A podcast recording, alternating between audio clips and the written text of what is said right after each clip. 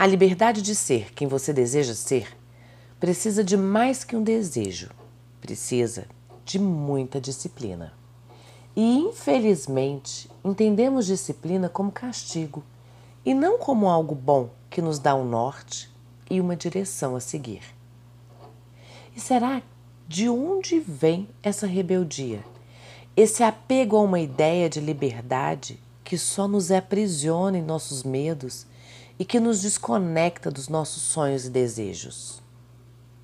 Ou será que você ainda acredita que é a disciplina que é castradora e que a liberdade de seguir instintos é libertadora? E se acredita, me conta uma coisa: quando você rende mais? Nos dias de semana, quando tem que se desdobrar para cumprir com todas as suas obrigações e ainda encaixar o que aparece na rotina? Ou num domingo ou num dia livre qualquer? Vou dar o meu palpite. Em dias de semana, mesmo tendo mil coisas para fazer. E como já dizia meu avô, carro de boi pesado é que canta. Porque provavelmente você tem durante a semana horários a cumprir e precisa sim se desdobrar para encaixar qualquer coisa que apareça à sua rotina, e no dia livre, o excesso de tempo disponível te traz uma sensação de que sim, posso deixar para depois. E é por isso que eu preciso que você entenda. Toda transformação precisa de processos, e processos precisam ser gerados e geridos com seriedade e disciplina, sem meios termos, sem acordos. E como a regra básica para que você consiga seus objetivos é tê-los sempre claros e definidos, eu te pergunto: quantas vezes ao dia você se conecta a eles? O quanto você acha uma bobagem fazer aquele simples exercício de se visualizar aonde você deseja estar no futuro?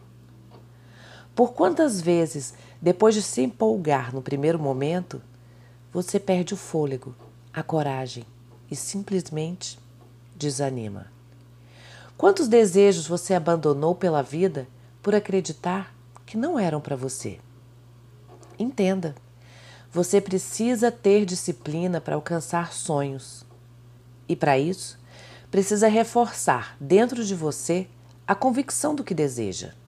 Entretanto, se você joga num time que eu já joguei e o seu desejo é o de viver sem se preocupar com o que virá, seja com a saúde ou com seus relacionamentos, que ter sonhos e alimentá-los não são assim tão necessários, entenda. Para que, que você precisa de tudo isso, né? Deixa a vida te levar.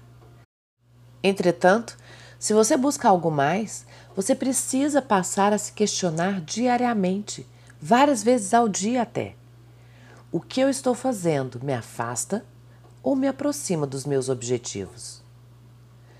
Pare de uma vez por todas de ter preguiça de lutar contra seus instintos e com os desejos e impulsos primários da sua mente sabotadora. Com certeza você já escutou: quando um não quer, dois não brigam. Não foi mesmo? Porque é assim que funciona. Você só segue em frente porque de certa forma quer seguir e você só desiste porque quer desistir. A questão é: suas decisões têm te levado a bons caminhos ou a caminho algum? Vigie mais o que você diz e pensa e reveja seus conceitos. Chega de dizer dane-se para seus sonhos, para sua coragem, para sua autoestima ou para você mesma, porque dane-se mesmo é o que já passou, ou o que os outros vão dizer, ou o que quer que seja que parece te tirar do seu caminho. Porque a partir de agora eu quero que você use o dane-se para seguir em frente, dizendo: dane-se, vou continuar tentando até conseguir. Veja como a mesma palavra pode te impulsionar ou te fazer desistir. Então, vigie mais o que você anda dizendo sobre seus sonhos. Isso com certeza fará uma enorme diferença na congruência das suas atitudes. Porque saber treinar e usar a própria mente é o maior talento que se pode ter na vida, tanto em termos de felicidade quanto de sucesso. Com amor, da sua coach, Roberta Frois.